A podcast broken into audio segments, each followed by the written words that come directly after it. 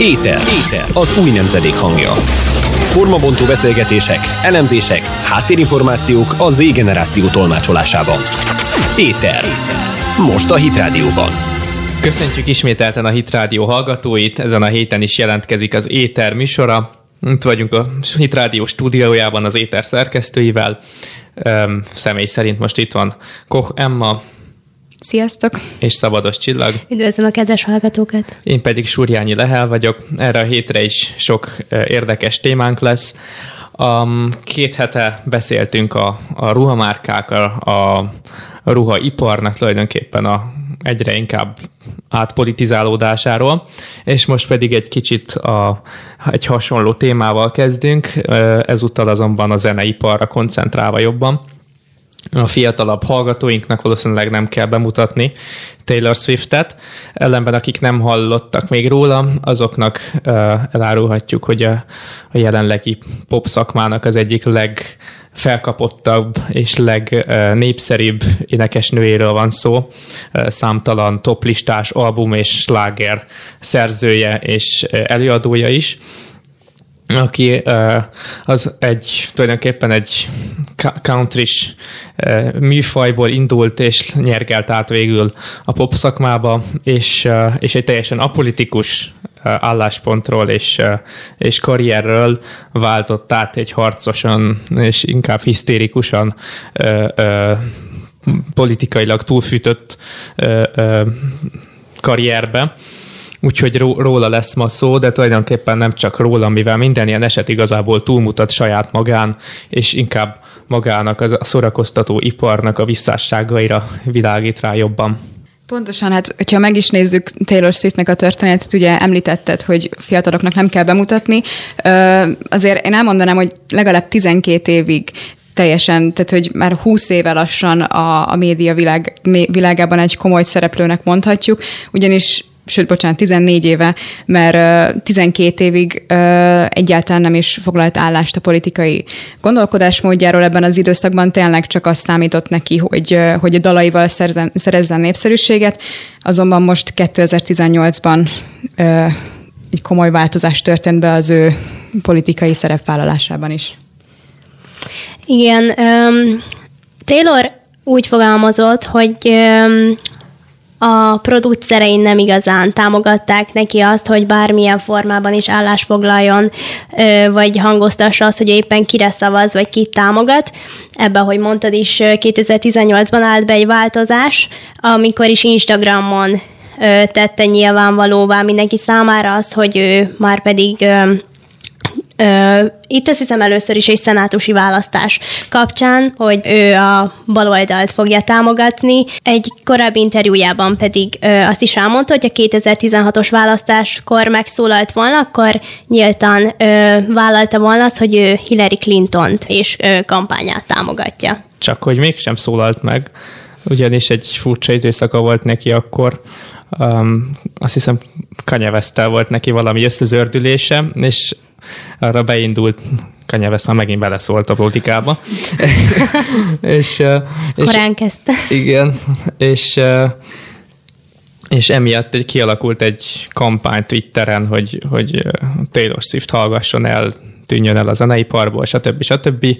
És Ja, hát ezzel Taylor jól megteremtette magának az áldozat szerepet, és eltűnt tulajdonképpen a nyilvánosság elől egy olyan egy-másfél évre, és eh, ahogy már történt rá utalás, 2018-ban tért vissza a Lover című albumával, ami valóban különösen a Unity Calm Down című listavezetős lágerével jelente, jelezte a változást, ami bekövetkezett nála. Igen, ezt én kicsit annak is úgy tudom, hogy ennek a, a kam, az ellene induló kampánynak, Twitter kampánynak azért egy eleme volt az is, hogy, hogy nagyon sokan nehezteltek rá, hogy nem vállalta a politikai véleményét a 16-os választások alatt, és ezért is, tehát én ennek is tulajdonítom valamennyire, hogy utána 18-ban egy szenátusi választás kapcsán, ami azért nem akkora na- nagy szám, mint egy elnöki választás, mégis hangoztatta a véleményét, meg hogy ennyire erősen tért vissza utána egy olyan albumban, ami kifejezetten már a liberális értékek mellett áll ki. Holott korábban még maguk a, a fehér republikánusok is nagyon szerették. Tehát egy kifejezetten, hát pláne ezzel a country stílussal kifejezetten vonzó volt sokaknak, és szerintem hallgatták is elég sokan olyan körökből, akik most már szerintem biztos, hogy nem. Trumpnak volt egy olyan megjegyzés, amikor megkérdezték tőle, hogy miután ö, Taylor vállalta, hogy ő kit támogat, ö, mit szól ehhez, és hogy továbbra is szereti a zenét. Erre Trump mondott, hogy hát ö, vegyük úgy, hogy mondjuk 25%-kal kevésbé kedvelem a zenéjét, úgyhogy hát nem tudom, hogy ez náluk mit jelentett, de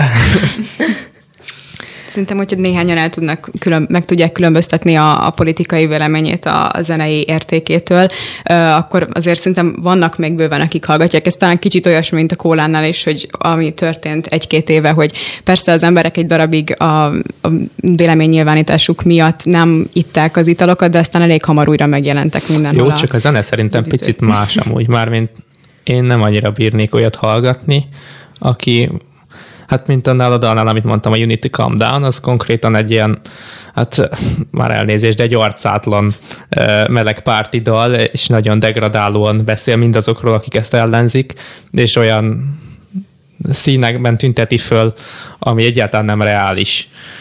Persze, nem is mindenképpen azt mondom, hogy minden egyes ja. dalát hallgatnák utána, csak lehet, hogy van, aki ettől függetlenül még régebbi albumait, vagy olyan mm. számait, amik esetleg még nem politikai véleménynyilvánításról szólnak, azokat ugyanúgy hallgatják, és ugyanúgy ezzel is támogatják a zeneszerzőt. Mm.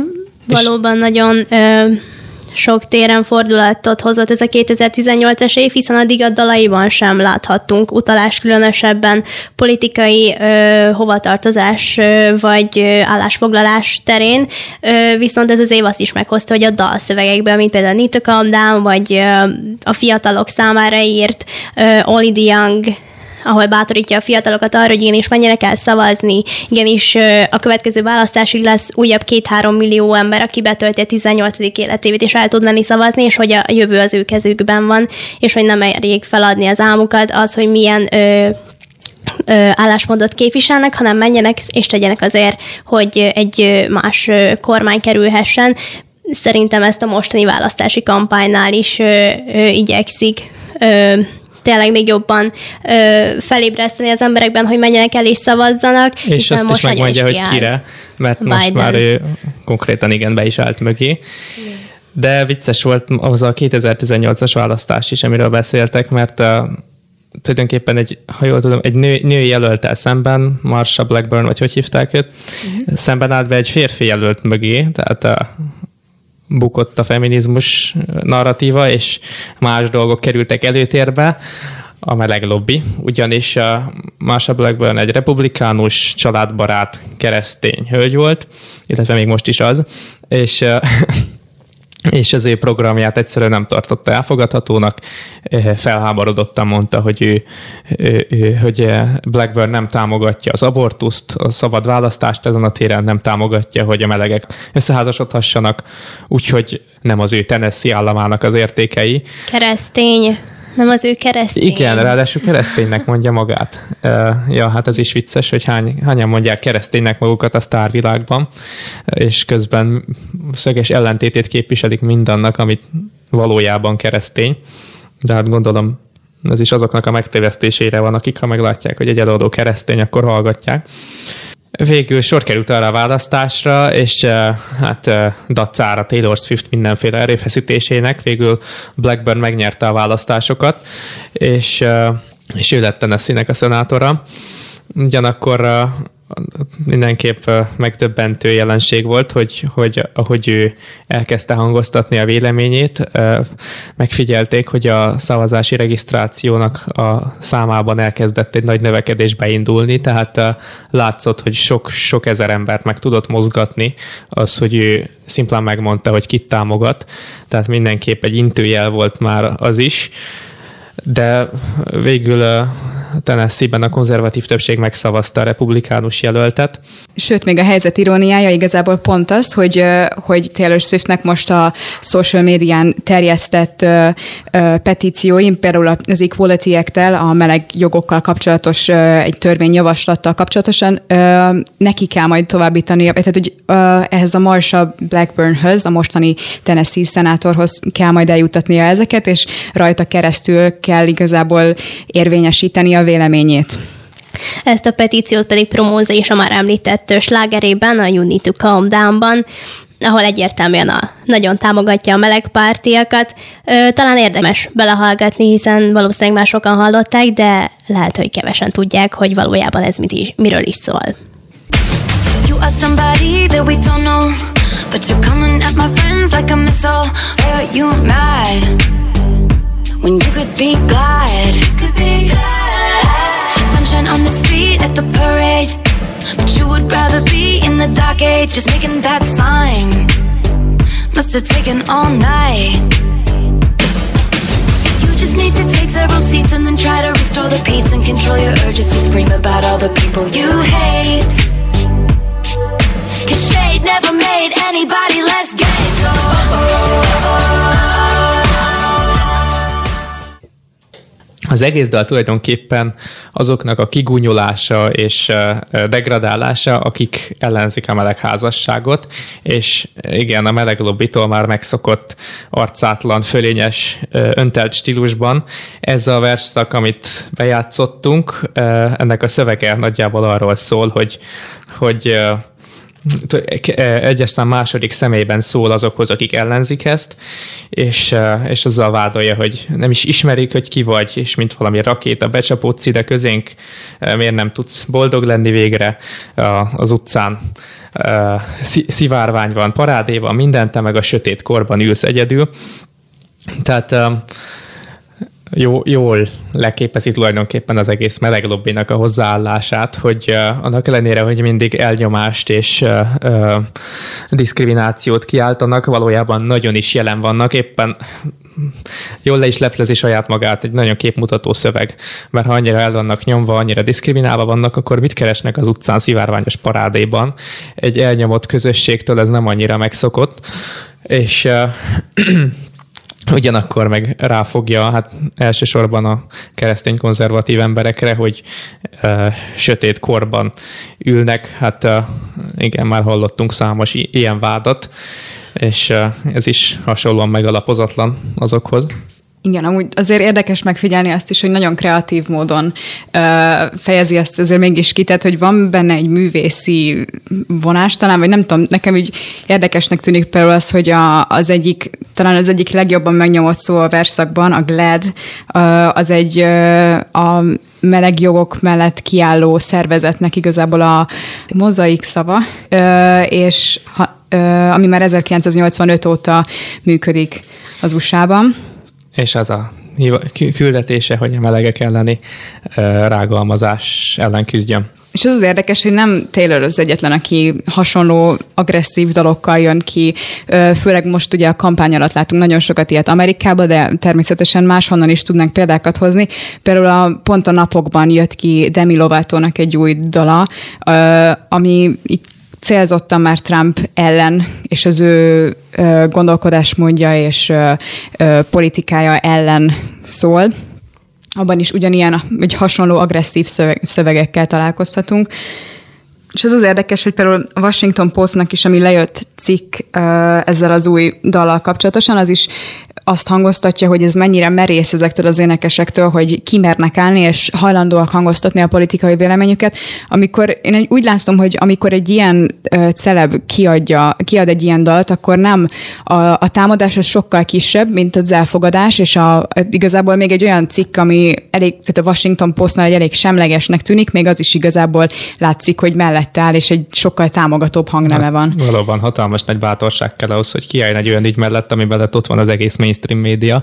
Ez valóban hatalmas vakmerőség. És pont erről van szó, tehát, hogy, hogyha pont a mainstream média áll ki mellettük, akkor ez már nem egy elnyomott közösség harcáról van szó, mint mondjuk a 60-as években lehetett, vagy hasonlók, amikor tényleg rejteget, rejtőzniük kellett például a melegeknek, hanem itt már arról van szó, hogy, hogy ez, egy, ez egy elfogadott, tehát hogy már valamennyire elfogadtatták a, a, a társadalommal ezeket a dolgokat, és mégis úgy nyomják, mintha még mindig a sötét középkorban élnénk, és az egész világot fel kéne még világosítaniuk. Ez nekem nagyon-nagyon visszataszító az egészben.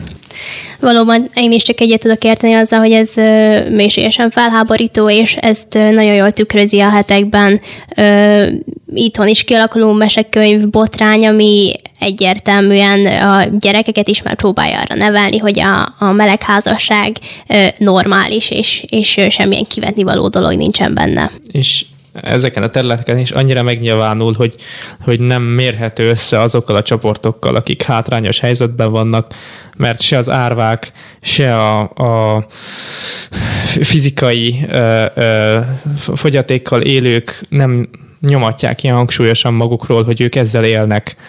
Kicsit ez talán beszéltünk is róla valamelyik korábbi adásban, hogy a, a Black Lives Matter-rel kapcsolatban is felmerül, hogy egyrészt hihetetlenül idegesítő, másrészt saját magukat is degradálják azzal, hogy már szinte az emberi mi voltukon túlmenően, a személyiségükön, a, a tehetségükön túlmenően hirdetik magukról, hogy ők melegek, vagy az, hogy feketék, mintha ez lenne az első számú karakterisztikus vonásuk, tehát ismét saját farkába harap a kígyó, mert azzal, hogy ennyire erőszakosan nyomatják azt, hogy, hogy ők milyen közösséghez tartoznak, igazából saját magukat degradálják, és már senki nem gondol rájuk elsősorban, mint művészként, vagy, vagy akármilyen szakmát gyakorlóként, hanem egy, egy melegként, vagy egy fekete emberként. És ez legkevésbé nekik lesz hosszú távon kifizetődő és ott van benne az egész szórakoztatóipar, a filmekkel, zenével, divattal, mindennel együtt. Ezt nyomatják erőszakosan, ezt pedig láthatjuk, hogy ez pedig az ő szakmájukat degradálja egyre jobban. Mert mióta ezt csinálják, a zeneiparnak, a filmiparnak is a termékei egyre kevésbé fogyaszthatóak, egyre kevésbé ö, elfogadhatóak és mérhetőek a, a nagy elődeikhez talán átbeszéltük most ezt a témát, a zene után folytatjuk. Éter. Az új nemzedék hangja most a Hit Rádióban. Ismét itt vagyunk, és folytatódik az éter adása. A stúdióban Szabados Csillag, Koch Emma és én Surjányi Lehel vagyunk. Az előző adásban Taylor Swiftről és a politikai állásfoglalásairól beszélgettünk, most pedig ismét egy vállalkozói sikertörténetre lesz a téma, és ez pedig most nem más, mint a híres neves Apple nevezetű cég, amely tagadhatatlanul korunk egyik legsikeresebb cége. Az, azt hiszem, hogy ez, ez egyik legértékesebb vállalkozásán nőtte ki magát az elmúlt évek során, és különleges története van, hogy egyrészt, hogy hogy jutott ide, másrészt külön aktualitása is van most abból a szempontból, hogy a napokban jöttek ki a Apple legnépszerűbb termékének, az iPhone-nak a legújabb darabjai, amelyek most már az 5G-s technológiát is támogatják, és egyúttal a formatervezésben egy kicsit visszatértek ahhoz a verzióhoz, amit még a, a legendás Steve Jobs idején alkottak meg, és amitől azóta igencsak eltértek, de talán érdemes a történetnek megint az elején kezdeni. Um, valóban mára már szinte elképzelhetetlen lenne az életünk, úgymond Apple gépek vagy telefonok nélkül. Ö, három jó barát kezdte el igazából ezt a vállalkozást, annak a reményében, hogy ők szeretnének valami nagyot alkotni. Nevek szerint Steve Jobs, ö, Steve Wozniak és Ronald Wine ö, ők együtt elindultak és részt vettek. Ha jól tudom, egy, egy garázsban kezdték el összeszerelni igen, az igen. első gépeiket. Igen, és utána együtt egy komputerklubba is elmentek együtt, és ott gyarapították tudásaikat, majd később létre, vagy ki is hozták az első Apple gépet, ahogy mondtad is. Ez még azért nagyon kezdeti stádiumban volt, tehát ha ma, ma megnézünk egy Apple gépet, azért ég és föld a különbség. Igen, ahogy mondod, ugye kezdet, az a kezdetekben azért nem volt egy nagyon-nagyon sikeres vállalkozás, de később meg az első billió dolláros cégén nőtte ki magát a világtörténelemben.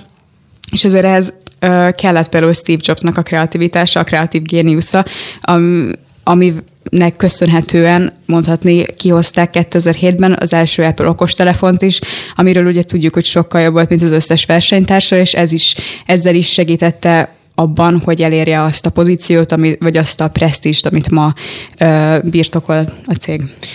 Érdekes, amit mondtatok valóban, hogy nem indult túl sikeresen, és ez nem csak úgy maga a kicsi kezdet hozta magával, hanem valahogy az üzletpolitikájuk is érdekes módon nem, nem éppen egy sikerorientált uh, metódus volt ugyanis a Jobsnak volt ez a mm, veszélyparipája, hogy egy zárt rendszert hozzon létre, hogy ahogy írják sokszor, hogy a hardware, szoftver nagy összhangban legyen, stb. De lényeg az, hogy ennek a gyakorlati megnyilvánulása az volt, hogy olyan csatlakozókat hoztak létre, amely mással nem volt kompatibilis, egymással viszont nagyon jól tudott működni, emellett úgy, úgy csavarozták össze a gépeiket, hogy otthon azt ne lehessen házilag szétszedni, szétszerelni, csak az Apple szervizekben, és ugyanakkor a, jött a Microsoft, meg a hozzá hasonló cégek, és ők viszont egy nagyon nyílt rendszert használtak, ahogy ezt látjuk is, még ma is ez megvan, hogy, hogy az Apple egy külön sziget, ami önmagában nagyon jól működik, kifelé viszont nehezebben, és ez, ez, ez eleinte nem nagyon segítette az eladási számokat az Apple-nél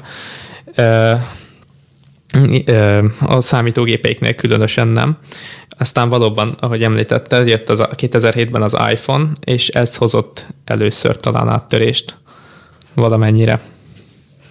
Pontosan, meg most már ugye Steve Jobs 2011-es halála után meg végképp azt látjuk, hogy a később Tim Cook által átvett Apple azért már sokkal profitorientáltabb. Tehát most példának szokták hozni, hogy ugye Jobsnál inkább az volt, hogy amit ő lát, vagy amit ő elképzelt, azt fogja megvalósítani, és nem fogja mindenképpen érdekelni, hogy más milyen terméket szeretne látni. Tehát nála inkább tényleg, ami neki úgy feljött, azt csinálta. A Tim Cook vezetése alatt pedig például több méretű iPhone kijött, vagy vékonyabbak lettek, vagy hasonlók, amikkel azért sokkal más színekben adták ki őket, és ezzel mind sokkal több embert el tudtak érni, és sokkal több embernek a szükségeit tudták kielégíteni meg a, nekik a legtetszőbb módon. Ugye ez nagyon fontos megemlíteni, hogy ezért Steve Jobs Jobs egy elég, hát nem is az, hogy, hogy korlátozott módon, de azért tudjuk, hogy elég voltak azért elvei, hogy hogyan is kéne, hogy kinézne az iPhone, és mi az, amit nem szeretne változtatni az iPhone-okon. Nos, az egyik az pont a méret volt itt, hogy nem szeretett volna nagyobb méretű iPhone-okat kihozni. Nos, hogyha megnézzük a 2007-ben vagy 2008-ban kijött iPhone vagy iPhone 3-as szériát, azért mellé teszünk egy 11 vagy 12-es iPhone-t, akár egy 8-at is, hát azért elég nagy különbségek, pontosan elég nagy különbségeket látunk, úgyhogy valóban a halála azért elég nagy sokan mondják azt, hogy, szerint, hogy szerintük Steve Jobs most forog a sírjában. Annyi változás jött be az Apple-be, és hogy ez már teljesen más, amit ő elképzelt. Hát vagy azt is szokták említeni ilyenkor, hogy Steve jobs együtt az Apple is meghalt, mert tehát, hogy, teljes, tehát, hogy annyira ő köré épült igazából maga a cég egy darabig, hogy, hogy tényleg nagy kérdés volt, hogy lesz-e olyan ember, aki át fogja, tud, át fogja tudni venni a vezetést. Egy másik különleges húzása volt az is, amit az iPhone-okkal hajtott végre, hogy, hogy a zeneipart belehozta, ugyanis 2007-ben még a streaming szolgáltatók nem igazán indultak be, és és Steve Jobs meg tudta győzni a zenei kiadókat, hogy az Apple-nek, mivel nincsenek olyan nagy eladásai, ezért nem fog nekik nagy kárt okozni, hogyha létrejön az úgynevezett iTunes, ahonnan, a, tehát tulajdonképpen digitalizálták a zenét, az egész zeneipar, a lemezeladások, minden igazából átvonult az internetre, és, és az ő számítása bejött ezen a téren, és ez emelte nagy magaslatokba az iPhone termékeket az elkövetkező években. És, és valóban ez járult hozzá elsősorban ahhoz, hogy ma már nem CD-ket, gazettákat hallgatunk, hanem hát ki az iTunes-on, ki meg más streaming szolgáltatókon hallgat zenét sokak szerint ezzel is véget ért egy nagy korszak, aminek nem kellett volna, de az biztos, hogy az Apple bankszámlái nem bánták ezt.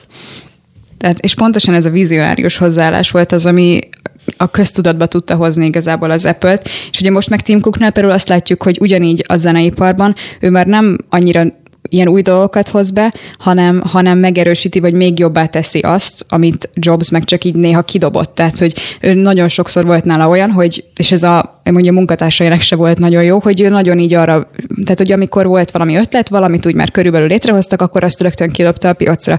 A Cooknál meg jobban azt látjuk, hogy mindent egy kicsit jobban kidolgoz, mindent még egyszer átnéz, mielőtt piacra dobja, és, és ezzel inkább csak biztosabb termékeket hozunk, hoznak létre, és nem mindenképpen akkor akkora nüanszokat, mint ami Jobsnál volt.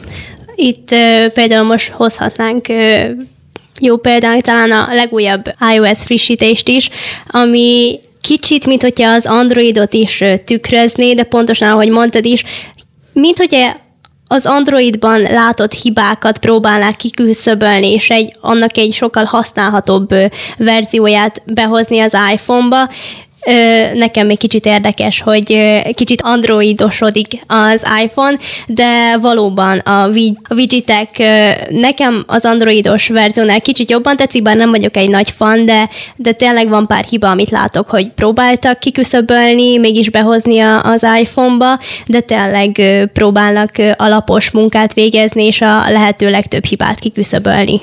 Tehát akkor valóban látszik, hogy ez a 2011-es váltás tulajdonképpen az üzletpolitikában is váltást hozott, hogy a, a külön út keresése helyett inkább a piaci viszonyokhoz való felzárkózást ö, ö, került előtérbe, ami hát persze a, a Steve Jobs fanoknak nem tetszik annyira, a, akik a, ezt a hippi és drogkultúrából kinőtt tech gurut felmagasztalják mindig, nekik ez annyira nem szimpatikus, de val- nem el tudom képzelni, hogy az Apple-nek viszont hosszú, tehát ha Steve Jobs folytatta volna, nem jutott volna oda, mint ahol most van, hogy egy billió dolláros értéke van. Mert hát, hát egyébként a első olyan nagy cég az Apple, amelynek nyíltan meleg vezérigazgatója van Tim Cook személyében, de ő egy sokkal üzletorientáltabb vezetést valósít meg. Egyrészt ez, amit mondasz Csillag, hogy, hogy biztosabbra mennek az új termékekkel, másrészt ezekkel az új termékekkel igazodnak a, a, az elvárásokhoz jobban. Tehát nek valóban ez a forma is, amit az iPhone korábban tartott, nem csak a méretben jött változás, hanem alakilag, kinézetileg sem ütött már el annyira a többi telefontól, és valóban a méret területén is jött ö, ö, változás. Ugyanakkor uh, uh, egy másik nagy dobása volt Cooknak, a, hogy ő a, a tőzsdén és a nagy cégekkel kapcsolatban is hozott vá, uh, változásokat az Apple hozzáállásában, mert Steve Jobs nem annyira bízott a nagy cégekben, és, a, és különösen nem a részvényekkel kapcsolatban. Cook viszont rendszeresen éppen idén is megcsinálta, hogy újraosztja a részvényeket.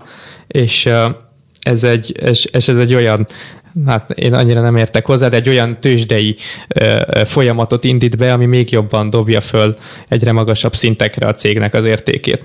És ugye ez az árérték arányokban is láthatjuk, hogy még mondjuk jó nyilván eltelt azóta 13 év, de az első iPhone ilyen 200 dollár körül mozgott, most meg, ha megnézzük a legújabb iPhone-okat, 1000 dolláros magasságokban vannak az árak. Sőt, sőt, szerintem az újabbak már ennél magasabb is. Mondjuk képzeljétek erről pont azt néztem, hogy, hogy igazából Jobsnál is ugyanígy megvolt, tehát hogy nem ennyire magas, tehát persze természetesen növekedett az ára a mostani iPhone-oknak, csak hogy Jobsnál is igazából elég magasak voltak az árakat, csak akkor még egy olyan rendszer volt, talán talán még néhányaknak rémlik is, hogy a, a telefonszolgáltatótól lehetett körülbelül megvenni a telefont, és ő olcsóbban tudta eladni a vevőnek, viszont aztán utána meg a havi, tehát a havi ö, szolgáltatás fizetésekbe abba beleépítette még a telefonárát, és igazából két-három év alatt törlesztette az előfizetővel a telefonnak az árát is. Tehát itt volt egy olyan példa, aztán pont olvastam, hogy 500 dollárt fizetett valaki a boltban egy termékért, de ha megnézzük a, az, az éveknek az összességét végül 980 dollárra jött ki, az, hogy ő valójában mennyit is fizetett ezért az eszközért. Igen.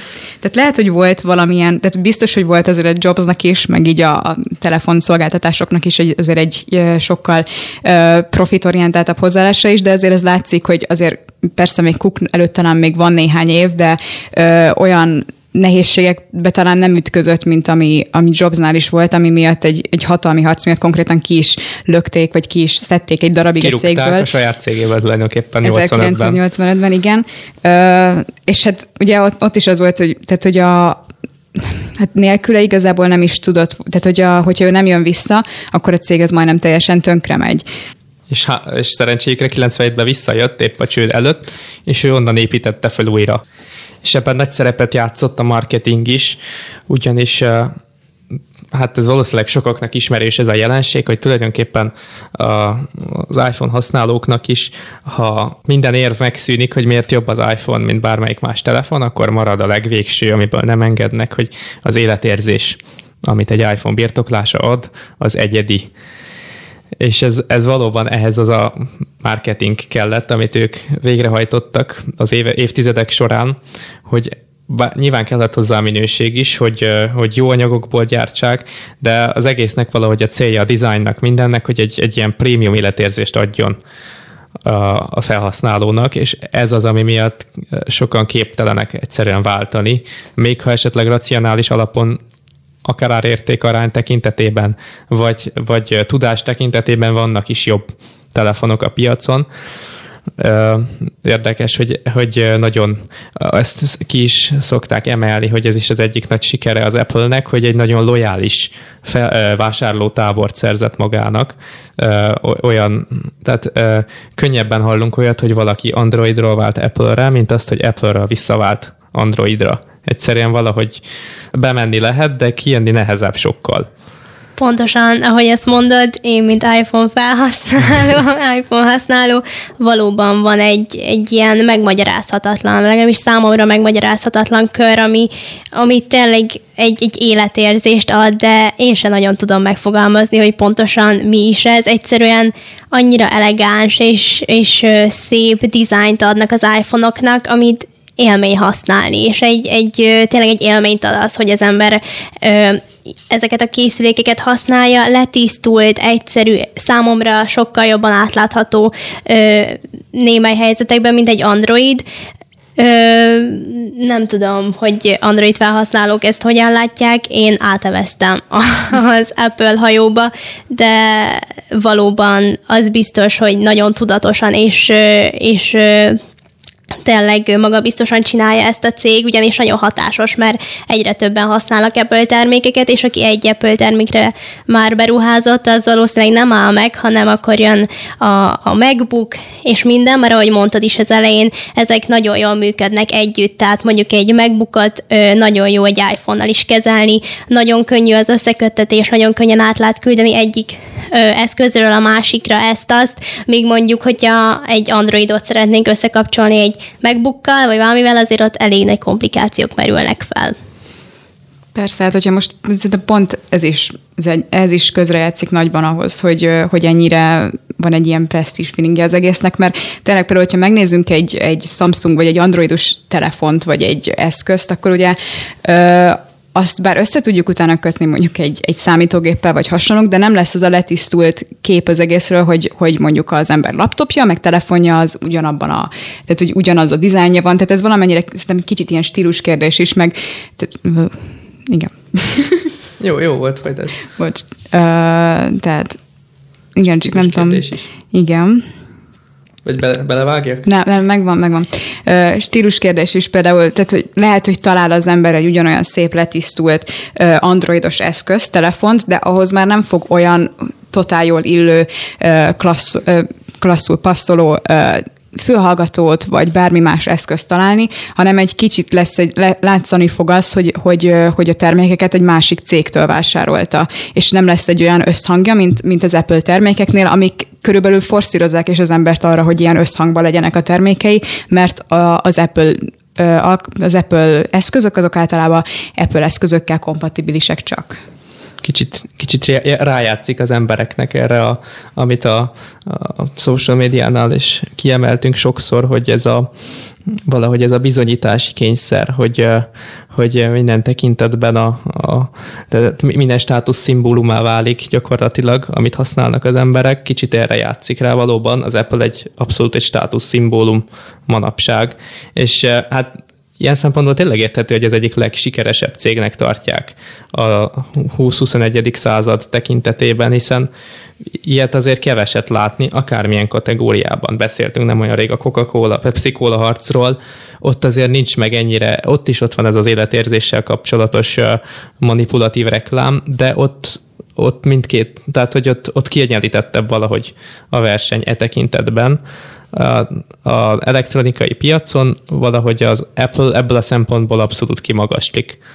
És amúgy érdekes, mert nem tudom, még itthon ö, rengeteg ö, reklámot látunk, mondjuk Samsung, Sony vagy más telefonokra, ö, én nem nagyon láttam Apple vagy iPhone reklámot az elmúlt időben tévében. Jó, az is hozzátartozik, hogy nem nagyon nézek már tévét, de, de így az elmúlt időkben, amikor néztem vagy kapcsolgattam, mindig szembe jött még egy, egy új Samsung telefon reklám. Én az Apple részéről ilyet nem nagyon láttam, nem tudom, ti hogy vagytok vele. Hát szinte már maga ez, tehát hogy már maga az, hogy az ember az utcán annyiszor látja, és tényleg szinte egyértelmű. Tehát már, már az a meglepő talán a mostani társadalomban, hogyha valakinek nem epője van. Tehát uh, talán ez Magyarországon nem annyira így van, nyugati társadalomban talán kicsit jobban így, de hát most, hogyha megnézzük, szerintem erről tehát, hogy többen viccelődnek, hogy, hogy, hogy tényleg még a, az anyagi helyzet, nem, nem igazán jó anyagi helyzetben lévők is, lehet, hogy nincs egy, tehát egy Trabanttal jár mondjuk egy család, de mégis valahogy minden családtagnak ott van a kezében egy, egy Apple termék, és azt Erre használja. valóban talán nem itt van a legjobb példa, hanem, hanem éppen Kína, arról olvastam, hogy tulajdonképpen az az egyik legnagyobb, nem csak, hogy ott gyártják, talán most már nem ott fogják, de eddig ott gyártották az Apple termékeket, de hogy az egyik legnagyobb felvásárló piaca az Apple-nek, mert, mert hiába vannak nagyon olcsó saját ház, készítésű telefonjaik, egyszerűen ott nagyon, tehát van egy igen jelentős rétege a társadalomnak, akik most kezdenek kitörni úgymond a nyomorból, és egy most erősödik úgymond a középosztály Kínában. És náluk még mindig a, a, a, a, a vagyonosságnak, a jó anyagi viszonyoknak a, a, a jelképe a, az almás telefon. És ezért Kínában eszméletlen nagy méretekben vásárolják föl, és ezért is érintette egyébként rosszul a kínai-amerikai kereskedelmi háború az Apple-t, meg egyébként más tech cégeket is, ezért vannak annyira ellen ez emiatt is vannak annyira ellen a Kínával való konfrontálásnak, mert egy iszonyat fontos piac nekik. Még ehhez kapcsolódóan a rafinált üzletpolitikájukhoz kapcsolódik a névválasztás is, hiszen ugye Apple, ha megnézzük, akkor a betűvel kezdődik, és Steve Jobs azt mondta, hogy ez azért is lesz jó, mert amikor más termékekkel egy honlapra kerül esetleg, vagy listázzák, akkor az ABC elején lévő a betűnek köszönhetően mindig elő fognak megjelenni a termékeik, ezzel is talán még jobban láthatóvá válik maga a termék, anélkül, hogy bármit tettek volna érte. Hát igen, kérdés valóban, hogy ho- hova tudnak tovább lépni erről a szintről. Sokan pedzegetik azt is, hogy hogy ahhoz, hogy igazán nagyot lépjenek előre, újra már egészen más technológiákkal kell előállni, akár a, a, a térbeli kivetítés, meg ehhez hasonló, még egyelőre utopisztikus ötleteit mondják, hogy, hogy ez tud újra nagy dobás lenni. Az biztos, hogy, hogy valószínűleg az Apple az elmúlt években kihagyott egy nagy lehetőséget, ugyanis pár éve volt lehetősége, ahhoz, lehetősége arra, hogy, hogy megvegye a Netflixet. Az akkor még talán csak 240 milliót érő cégnél uh, felmerült, hogy az Apple megvásárolja, de nem, nem tűnt még akkor a potenciálnak az a Netflix, mint amivé vált az elmúlt években, és most már annyit ér, hogy most már az Apple-nek is nagyon mélyre kéne nyúlni a zsebében ahhoz, hogy megvásárolhassa. Hát érdekes, hogy uh, vajon ho- hová fog fejlődni még tovább a technológiai harc ilyen szempontból, mert annak ellenére, hogy az Apple a legsikeresebb ilyen szempontból azért a többi céget sem kell félteni, és azért a rivalizálás itt is megmaradt, és annak ellenére, hogy azért nagyon népszerű az Apple, azért az Android összességében még mindig azt hiszem több készüléket ad el. Na minden esetre érdekes. Mi azonban mára elköszönünk, köszönjük szépen Csillagnak, Emmának a közreműködést, a technikusnak, Kamer Jonatánnak is. Ezekben a témákban a cikkeink a hétvége során fognak kikerülni a honlapunkra, úgyhogy bátorítunk, hogy olvassátok és kövessétek az étert a közösségi médiában is, és hallgassatok minket ezután is. Jó hétvégét mindenkinek! Ez volt az Éter, az új nemzedék hangja. Két hét múlva ismét találkozunk.